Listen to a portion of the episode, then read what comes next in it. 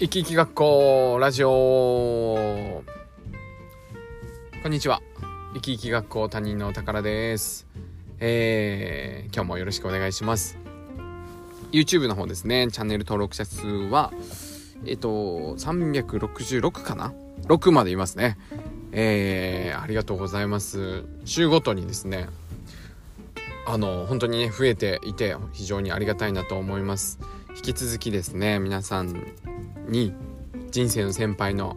あの活躍してる姿をですね配信していきたいと思いますので応援のほどよろしくお願いします。さあ今日はですねあの楽しい大人を作りたいというテーマでお話をしたいと思います。楽しい大人をね、えー、僕は作りたいなと思ってまあ今年から新しい活動をしてるんですよね。まあ仕事仕事外まあ仕事っちゃ仕事かな。あのー、僕学生の時にすごく印象に残ってるのが実習とかねあのあるんですよ。あの病院に8週間実習に行ってなんか先生と一緒になんか見学と見学実習みたいな感じでついていくんですけどその時にですね結構衝撃だったのがあのあんまり楽しそうに働いてる人が少なかったというかあんまりいなかったんですよね病院で。まあ淡々とこういろいろ教えてくれますけどあの勉強熱心な方は多いんですけど何ですかねこう生き生きしてる人とかお昼休みはみんな寝てるしなんか仕事終わってからもなんか何ですかね。あんまり明るい雰囲気じゃないなぁと思って過ごしてたし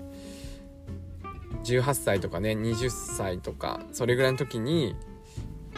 社会人とか大人になる方が辛いよというか大人にならない方がいいよみたいな学生のままが一番みたいな感じで言われた記憶がすごくあってそれってもうあんまり嬉しくなかったんですよね。誰もがね学生でずっと入れるわけじゃないですからあのー、ねこう大人になっていく社会人になっていく中で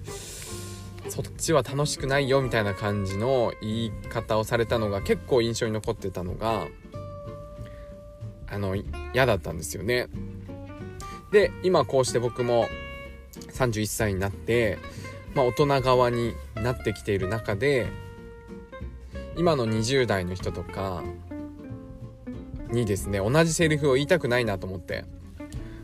大人は楽しくないよみたいな社会人は楽しくないよみたいな話をするような大人にはちょっとなりたくないなと思っていてじゃあ楽しそうな大人が集まる場を作ろうかなみたいな感じであの僕の非常にお世話になってるですねえー、方とちょっと共同でですね共同主催という形で勉強する。大人だけどなんか新しいことを勉強して吸収してみんなでなんかワクワク次何するみたいな話ができるようなえーと、集まりを作りたいなということでそれがねお寺であるんですけど向川のねお寺の住職さんと非常に仲良くというかいろいろ助けていただいてて共同主催でお寺でやる寺子屋みたいのをやろうみたいな。その企画がですね先日あったんですよ。で僕がまあ言い出しっぺなのでねあの講師として、まあ、僕が学んだことを皆さんにシェアしながらあのその後懇親会みたいな感じで一緒にお話をして、えー、横のつながりを増やしてもらうような企画だったんです。それがね非常に良かったですね。なんか僕と同じように思ってる方もすごくいてあのワクワクしているような、えー、大人の方々がすごい集まってすごい嬉しかったですしまあこうね地方というか都会ではない場所でやれることって限られてくるかもしれないけどそれでもやれることって絶対あるっていうのを思いながら皆さん行動してたのでそこのエネルギーがこう混ざり合うね瞬間は非常に良かったです。なんか今やってる活動もあの生き生き学校の方も年齢を重ねていくことがなんだかこうマイナスというか病気があったりとか体がちょっと動かしにくくなったりとかいろんなですねあのマイナス面ばっかりが何ですかね取り上げられるような気がしているんですが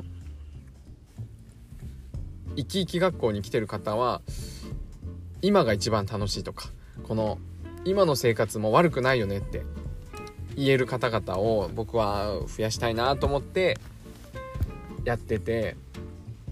皆さんの生き生き学校の生徒さんたちを見てるとねなんか年齢を重ねてもいなんか楽しそうだなって僕も思いますし YouTube とかでもね、えー、見てもらってすごい楽しそうだねっていうのを結構反響いただくんですけどすごくいいなと思ってます。だから僕は大人のまあ僕はまだね、えー、30代だから30代も楽しいよっていうのを下の世代に伝えていきたいですし楽しそうな人生の先輩、えー、70代からね、えー、90代まで見ますけどもその世代になっても楽しいんだよっていうのを、えー、人生の先輩とその下の世代とかまた同世代の人たちに見せていければなんかね暗いニュースも多いですけど明るいニュースの1個1個の光というか希望になれればいいなと改めてですね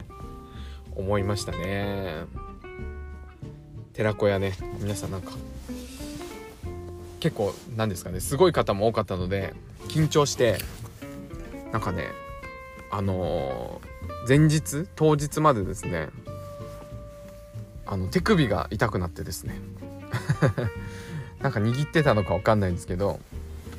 なかなかあのー、すごい皆さんリアクションもよく話しやすい場ではあったんですけど皆さんそれぞれがすごい方が多かったので喋るの緊張して体に症状が出てましたが寺子屋のイベントが終わった途端に治りました。無事に。何だったんですかね。皆さんもね、えー、緊張過度な緊張は体に良くないと思いますんで気をつけながら。でも少しね、えー、そういう場に自分を連れていくというかまあ一歩踏み出してみるのはすごくいろんな刺激があるなと改めて思ったので今年はですね人生の先輩との、えー、引き続きね、えー、イベント活動は続けつつ、まあ、その僕の世代のつながりとかあのそういう楽しいことをやっている楽しいことをワクワクしたい大人をですねあの集まれるような横のつながりもやっていこうかななんて思う次第でございます。是非ですねあの、この寺子屋のお話もラジオあとはですねなんか SNS の方でも発信していきたいなと思いますんで是非、えー、興味ある方はね参加していただければと思いますし YouTube の方も引き続き、えー、面白い企画がですねどんどん続いていきますのでご覧いただいて楽しんでいただければ幸いです。そして年齢重ねることがね不安ではなく楽しみになるような、えー、気持ちになっていただければ非常に嬉しいかなと思います、えー、YouTube 生き生き学校チャンネルでは人生の先輩といろんな企画、えー、をやってですね人生の先輩人生の先輩の世代を盛り上げて日本を盛り上げていきたいと思いますので引き続き応援のほどよろしくお願いいたします。ではまた。